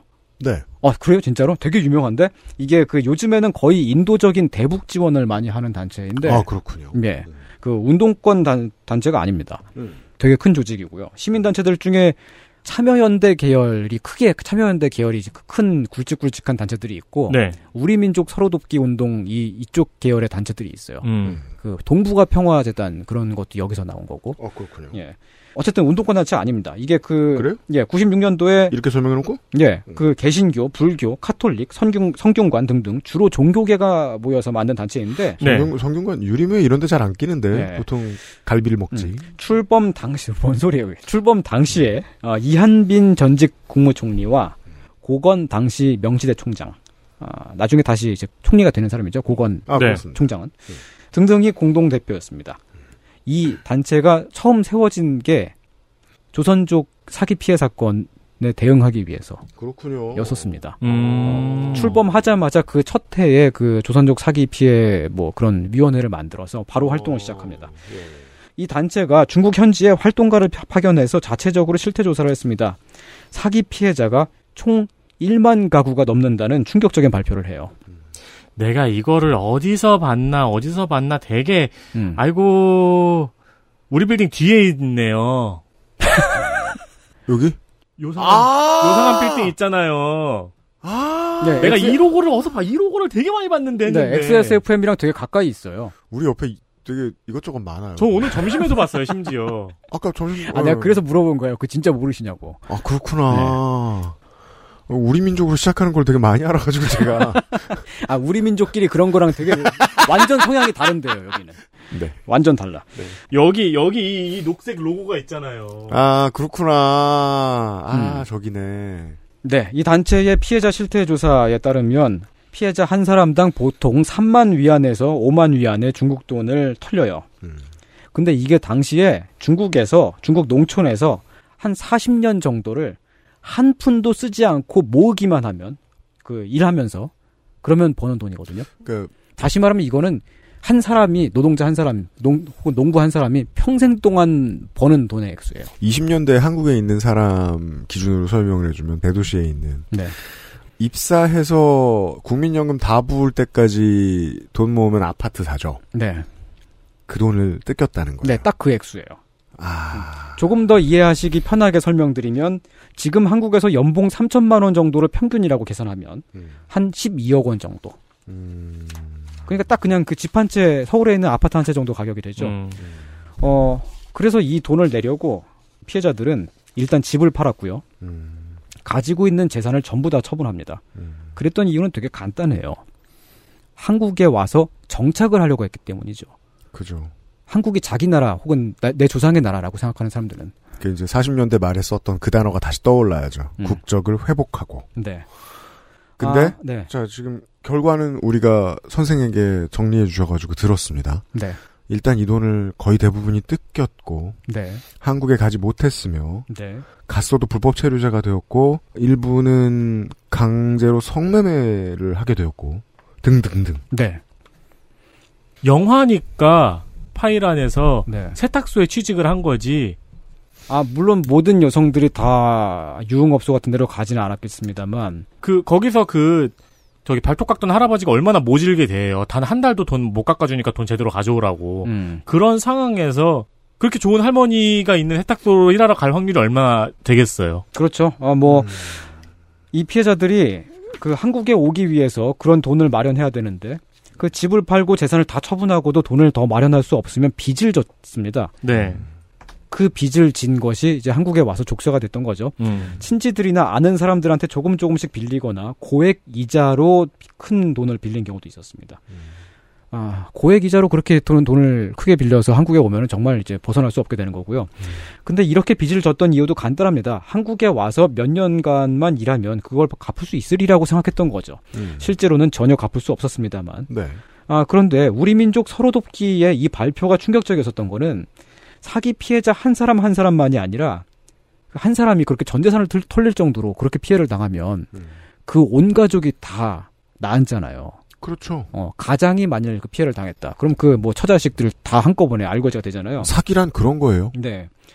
그런 가족들의 규모도 계산을 하고 그리고 이 피해자들한테 돈을 빌려줬는데 이 피해자들이 다 나앉게 되니까 그 돈을 받을 길이 없어진 사람들도 있죠. 그렇죠. 그러한 간접 피해자들까지 계산을 해서 음. 그 규모를 계산했더니 최소 10만에서 최대 40만까지도 계산이 된다는 거예요. 물론 이게 시민단체 특유의 뻥카가 있었을 거야. 40만은 되게 크게 계산한 거고 실제로는 한 10만에서 20만 정도였을 거라고 저는 생각하는데 근데 10만에서 20만이라고 근데 해도 10만에서 20만이라고 하더라도 엄청 많은 거거든요. 그럼요. 조선족 인구가 그 당시 한 160만 정도였거든요. 우리 음. 지방선거 방송할 때 네. 3만 2만 깨진다는 얘기 했었어요. 음. 네. 맞아요. 아, 군 하나의 인구. 네. 그러니까 이게 그 최근에 한국에서 그 깡통 전세 사건 뭐 이런 그 깡통 전세 사기 사건 이런 것들이 그 올 올 초에 되게 뉴스에 많이 나왔었습니다만 피해 규모 자체가 비교가 안 되는 거예요. 96년도에 이 사건은 어마어마했어요. 그러네요. 진짜. 거대한 경제 범죄이기도 해요. 예. 거대한 거- 경제 범죄이면서 그 모든 종류의 그 범죄 행위들이 되게 이상하게 다 연결이 되어 있었어요. 네. 아, 그런데 말이죠. 이 계산조차도 전부가 아니었었습니다. 나중에 피해자들이 한국 정부를 상대로 집단 소송을 벌이게 되는데 그때 그 소송에 가담한 직접 피해자, 간접 피해자 제외하고 직접 피해자들만 거의 1만 8천 명에 달했습니다. 음, 이러면 10만에서 20만이라는 숫자가 이해되죠. 네. 그러니까 처음에 이 그 우리 민족 서로 돕기가 계산했던 그 피해자 규모보다 거의 두 배 가까운 피해자가 있었다는 거죠. 거기다가 모든 피해자가 다 소송에 가담한 건 아닐 테니까요. 그것까지 계산하면은 더더욱 더 많았을 거란 얘기죠. 자, 여기까지 들으신 청취자 여러분, 지금 40대 혹은 그 이상이신 분들은 이제 이 사건이 기억나실 수도 있습니다. 96년도 겨울부터 97년까지 뉴스만 틀었다 하면 정말 자주 나오던 얘기입니다. 여기에 96년 11월 MBC PD 수첩에 불을 당겼습니다. 음. 이 MBC PD 수첩의 조선족 사기 사건 관련 이 보도는 한국 방송 대상도 받고 싱가포르에서 아시아 TV 다큐멘터리 상을 받기도 한 그런 방영분인데 이 PD 수첩이 사기를 당한 조선족 피해자들이 어떻게 살고 있는지, 현재 어떻게 살고 있는지를 적나라하게 보여줬습니다. TV를 통해서요. 가족이 풍비박산이 나고 화병으로 죽거나 자살한 사람들이 되게 많이 나, 왔었고요 자식한테 큰 병이 있는데 한국에 가면 고칠 수 있다는 말만 듣고 사기를 당한 사람이 어 그냥 이 자식의 병을 고치기 위해서 병원에 데, 데려다 놓으려고 큰 돈을 지불한 거예요. 못 갔지 당연히. TV에 나와서 엉엉 울어요 막. 그리고서 집안은 망했을 테니까. 예, 집안은 이미 망했고. 이거 맨정신은 못 봅니다. 96년도에는 역대급이라는 말을 메가톤급이라고 불렀습니다. 네. 이 방송의 시청자 반, 반응이 메가톤급으로 뜨거웠기 때문에 어, 시청자 반응뿐만이 아니라 MBC가 한번 이걸 굉장히 강하게 쏟아내고 나니까 이 11월 달부터 모든 신문사, 방송 그 뭐 KBS, SBS 모든 그 방송사가 계속해서 이 조선족 이, 무기, 이 문제를 계속 언급을 해요. 그래서 MBC는 뉴스 기자를 여기서 뉴스라는 건 이제 그 아침 뉴스, 점심 뉴스, 저녁 뉴스 말씀인데요. 보도국 기자를 예. 어, 중국 현지에 파견해서 음. 계속 사건 보도를 내보냈습니다. 음. 그래서 11월 달, 12월 달 MBC 뉴스만 틀면 계속 나왔어요, 이게. 그때 MBC 평기자들 중에 아마도 입사 1년 차였던 기자가 있었습니다. 이상호 기자라고 하는데요. 네. 이분은 은근히 포레스트 검프네요. 아, 그렇죠. 예. 여기저기 많이 나오는. 어, 여러분이 아시는 그 이상호 기자가 맞습니다. 보통은 뉴스 기자가 그것도 신입 기자가 유명해지기가 쉽지 않거든요. 그렇죠. 근데 이 기자는 어, 입사하자마자 유명해졌어요. 이 사건으로 유명세를 탔던 겁니다. 특종을 11월 달, 12월 달 내내 터뜨렸습니다. 그냥 중국에 가서 길에서 아무한테나 물어봐도 인간이 이럴 수가 있는 싶- 싶은 그런 이야기들을 막 쏟아내는 겁니다. 음. 연변 신문 기자한테 물어보러 갔더니 그 기자가 사기를 당한 장본인이고요. 연변 대학에 갔더니 그 교수도 사기를 당했어. 연길시 공무원을 찾아갔더니 그 공무원이 퇴직금까지 다 날리고 사기를 당해가지고 거리에 다 앉아 있어요. 그 그냥 자치구 전체를 털어먹은 거예요 이쯤 예. 되면. 근데 이게 다 뉴스에 나- 실제 나온 거예요. 그리고 이 사람들이 다 이제 얼굴이 다 나와갖고 다 직접 얘기를 하고 그 밑에 그 자막으로 이제 이름도 나오고 음. 이 사람이 뭐 하는 사람인지 다 나와요. 어떤 사람은 연변에서 되게 유명한 요리사였어요. 되게 커- 커다란 큰 이제 요리사 그 요- 요리점을 가지고 네. 있었는데 자기 가게를 팔아서 비자를 받았는데 가짜였고요. 거지가 되어 있었고. 또뭐 유학을 보내준다든가 산업 연수생으로 보내준다든가 그런 말에 속아서 이제 사기를 당한 사람이 되게 많았고 카메라를 들이대는데 멀쩡한 사람이 하나도 없는 거야. 어, 다 막 통곡하고 난리도 아니었습니다. 이상호 기자가 어, 좀 그 기자로서 되게 좀 광기가 있었던 게 그 사기를 당한 사람들을 그 실명과 함께 그대로 다 내보내고요. 음. 피해자들이 직접 카메라 앞에서 울면서 말을 하게 만들었어요. 문자 그대로 96년 11월 12월 매일같이 나왔습니다. 기억하실 분들은 분명히 기억하실 거예요. 96년 겨울이었습니다. 음. 그 중에는 빚쟁이한테 쫓기다가 칼 맞은 사람도 있고 숨어 사는 사람, 사람도 있었어요. 전 재산을 다 잃고 많았겠죠. 가정도 다 잃고 산속에 숨어 사는 사람이 있는데 그거를 기자가 찾아가가지고 인터뷰를 하더라고. 아, 지- 그러니까 지- 어. 빚쟁이한테 속아서 한국에 온 살아서 한국에서 숨어 사는 사람도 있겠지만 중국 현지에서 중국 현지에서도 빚쟁이한테 속아서 한국 오지도 못하고 네. 아니면 혹은 음. 한 명은 사기당해서 한국에 사서 한국에 숨어 살고 빚은 가족한테 이쪽도 나와서 이쪽도 숨어 살고 뭐 그럴 수도 있겠죠. 어쨌든 네.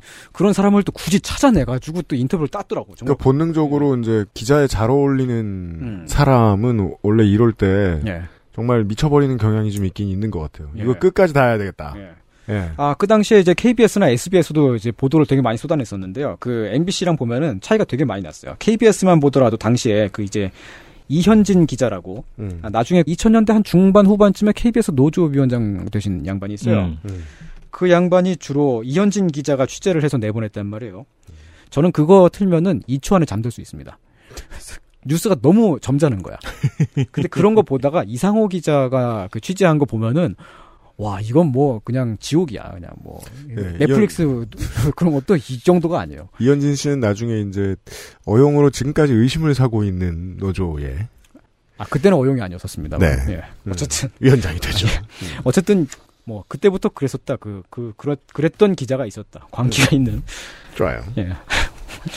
예. 어쨌든 간에 이 사건은 삼풍백화점 붕괴와 IMF 사태 사이에 있었던 한국에서 가장 큰 뉴스였습니다. 그렇습니다. 96년도. 음.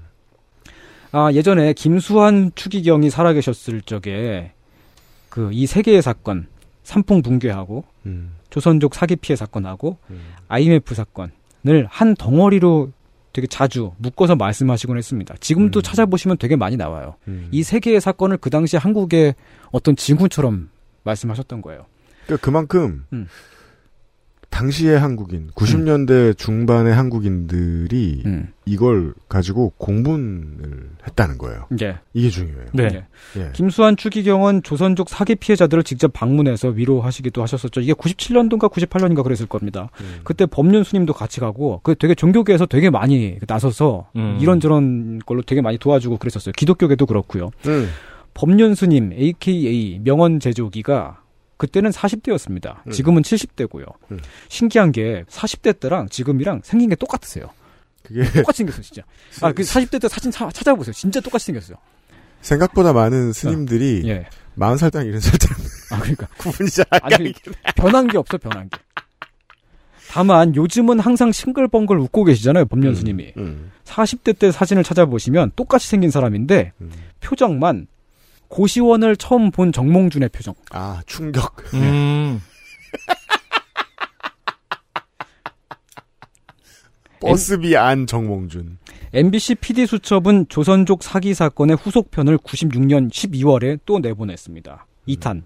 여기에도 이루 말할 수 없는 말도 안 되는 얘기들이 많이 나왔는데 아, 일단 분량 관계상 생략하겠습니다. 음. 아, 지금 뭐 이러저러한 사기 피해가 있었다라는 비슷한 이야기를 제가 계속 하게 되는데 그만큼 사기 사건이 너무너무너무나도 규모가 컸었고요. 되게 다양한 피해 사례가 너무너무 많았기 때문입니다.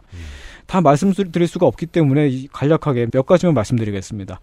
한국인에게 사기를 당한 조선족 피해자는 간접 피해자까지 포함했을 경우에 조선족 인구의 거의 3분의 1까지도 된다고 추산할 수 있습니다. 정말이지 동포 사회를 싹 쓸어갔습니다. 예. 한 마을에 있는 모든 집이 다 사기를 당한 곳도 있었고요. 네, 그러니까 이게 범인들이 음. 마음 먹고 다 해먹으려고 했다는 걸 알 수 있죠. 예. 아, 그리고 유해 봉환 사기라는 것도 있었어요. 이건 한겨레가 단독 취재해서 나왔던 건데, 조상의 유해를 한국에, 그러니까 고국에 안장시켜 주겠다고 사기를 쳐요. 그래서 조상의 무덤을 파고 관짝을 다 드러냈는데, 돈만 받고 안 오는 거야, 이 사람들이. 사기꾼이. 야, 이거는 진짜 이 사기 중에서도 정말 최악이 이게 상상할 수가 없잖아. 어떻게 이런 사기를 이, 이, 아니 상상력이 대단해. 어떻게 이런 일을 상상할 수가 있었지? 음, 그러니까 돈과 조상의 유해를 들고 나르는 사기. 조상의 유해를 일단 아니 조상의 유해를 들고 나르지 않았어요. 그럼 아 들고 나, 날랐으려나 날, 나르지 않았어요. 그냥 파냈어요. 음, 파내기만 했어요. 음, 그냥 정말 기상천외하죠. 음. 한국인에 의한 사기 사건이 너무 많았고 너무 심했기 때문에 한중 간의 심각한 외교 문제가 되기도 했습니다. 중국의 리펑 총리가 공식적으로 아주 거칠게 항의를 했었고요. 그럴만하네요. 네, 이, 이 사건은 외신에도 보도가 되었었습니다. 그렇겠죠. 그 예. 규모가 크니까. 예, 홍콩 신문, 일본 신문 등등에 나왔었어요. 그렇게 저지른 사기꾼들, 수많은 사기꾼들이 있었을 겁니다. 그냥 사기꾼들이 개개인이 아니라 거기에 연결되어 있는 분명히 범죄 조직들이 있었을 테고, 위조범이라든가 인신매매범이라든가 다 있었을 텐데, 그 중에서 잡아낸 사람이 전부는 아니고요. 뭐 어. 물론 물론 잡힌 사람들도 많, 좀 있었습니다만 아직도 못 잡고 있는 사람들도 있습니다. 그, 뭐, 서울 시내 아파트 몇 채 굴리고 살고 있겠네요. 뭐 몇 채뿐이겠어요. 네. 제가 이 사건을 근데 좀 이상하게 생각하는 건요. 90년대 그 당시에는 그토록 크고 심각한 일이었는데 지금은 기억하시는 분들이 별로 없다는 거예요. 이 사건을. 기억이 지워지기에는 너무 짧은 시간이에요. 음. 방금 전에 삼풍백화점이나 IMF랑 비교해서 놓으시니까. 예, 삼풍 사고나 IMF는 말하지 않아도 누구나 알고 있습니다. 네. 그때 아직 태어나지 않았던 그때까지는 정자였던 분들도 알고 계십니다. 음. 그런데 조선족 사기 사건, 이 사기 피해 사건 이 이야기는 제가 말을 해야 기억들을 하시더라고요. 음. 제 또래 세대쯤은 그 당시 너무 어렸기 때문에 기억을 잘 못하시는 분들도 계시고 음. 한 40대 이상 조금 넘어가시는 그런 분들, 한 50대쯤 되시는 분들한테는 아 그때 그런 일이 있었다 이러저러 하다라고 막 얘기를 드리면 아, 맞다 그랬었지 음. 라고 반응들을 하십니다. 오늘도 이 방송을 듣고 기억나신 분들이 계실 겁니다. 네. 네. UMC님이 이거 알고 그 기억하고 계셨어요 이거? 저도 아까 선생이 말해준 50대 아저씨들하고 똑같은 반응이에요. 예. 맞아, 이거. 어. 그러니까 이게 분명히 알고는 있거나 뭔가 기억 어딘가에는 있는데 음. 그냥 되게 이상하게 잊혀져 있었어요. 그게 이상하지 않습니까? 그죠. 흘러간 네. 어떤 크게 히트하지 않은 유행가처럼 되어버렸어요. 네. 무슨 일이 있던 거예요, 우리 사회에. 예. 이 정도로 큰 일이 잊혀진다는 건. 네. 아, 내일은 우리 사회에 이 사건이 미친 영향이 어땠는지, 그리고 우리 사회가 사건 수습을 어떻게 했는지, 그때 당시에 우리 사회가 어떻게 반응했었는지, 그리고 시간이 지나서 2003년도에는 무슨 일이 있었는지를 되짚어 보겠습니다. 좋습니다. 선생 수고하셨습니다. 네, 이번엔 진짜 내일 맞죠? 광고 듣고 다시 오는 거 아니야? 아니, 오늘은 끝이에요. 아, 그래요? 네. 네. 내일 뵙겠습니다. 근데 다음 주 토요일인가? 금요일 금요일 아닐까요? 아, 내일, 내일이 아닐 수도 있습니다, 여러분. 다음 주 토요일이다, 다음 주 토요일. 아, 요새 파업이 많아요. 아, 우리가. 그래요? 바빠요. 네. 네. 아, 아무튼 다음 시간에. 아, 그럼 이게 9월 달에 나가게 되나요? 그 다음, 다음 방송분은? 그렇겠네요. 네. 중요한 얘기니까 띄엄띄엄 합시다. 예. 선생이었습니다. 네, 손이상이었습니다.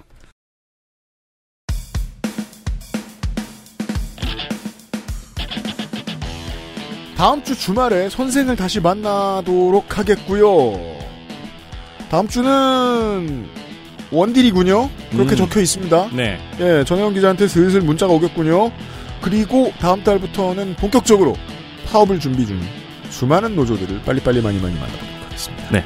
정말 많은 인터뷰가 9월 한 달, 어, 10월까지도 많이 잡혀있기 때문에 기대해 주시고 많이 전파 부탁드리겠습니다. 아, 출근 때마다 스트레스예요. 왜요? 한 10번은 듣는 것 같아요. 철도 노조 태업으로 네. 열차 운행이 뭐 지연되었습니다. 도덕도덕 붙어 있습니다. 어, 네. 이런 때는 참고를 하시고 미리 준비하시는 것만으로도 노조에 큰 도움을 주실 수 있습니다. 네. 준법 투쟁 파악해 주시고. 그래서 가끔 이제 그런 생각하는 거예요. 이거를 내가 생각하는 올바른 용어로 바꾼다. 네. 그러면 철도 노조의 준법으로 열차가 지연되었습니다. 음. 라고 말해야 되는 거잖아요. 그렇습니다. 음, 지들도 그렇게 말 못하겠지. 어, 부산 지하철 자주 이용하시는 여러분들도 지난주 방송 한번 다시 들어봐 주시면 감사드립니다. 다음 주에도 이런 인터뷰 준비되어 있다는 사실 알려드리고 전해온 일로 인사드리도록 하겠습니다. 나 뭐 공지할 거 없나? 공지할 거 우리 뭐 있을까요? 어, 아, 상관없는 얘기. 앰플리파이드 팟캐스트가 1위로 데뷔한 거 얘기해드렸죠. 네, 고맙고요. 어, 지금은 아니고요. 어, 요파시 수정해서 올렸고요. 아, 요파시가 이상한 에러가 있어서 가지고 수정했고요. 네. 그리고 카르텔 후드티 샘플 작업하고 있고요. 샘플 예쁘면 찍어서 보여드릴게요. 음. 근데 무슨 카르텔 아니고 그냥 카르텔인 거예요? 뭘 쓸까 했거든요. 뭐 하자. 뭐 하면 좋을까? 이권? 이권 카르텔. 이권, 이권도 괜찮네. 네, 아직 한글 폰트를 개발을 못해가지고 시간이 꽤 걸릴 거예요. 아, 영어, 그 영어 폰트로 쓰죠, 뭐, 그냥. I, G, W, O, N. 이권. 유니크하다. 네. 포스트 모던하다. 왜냐면 한글 폰트를 개발을 못해서. 그렇지.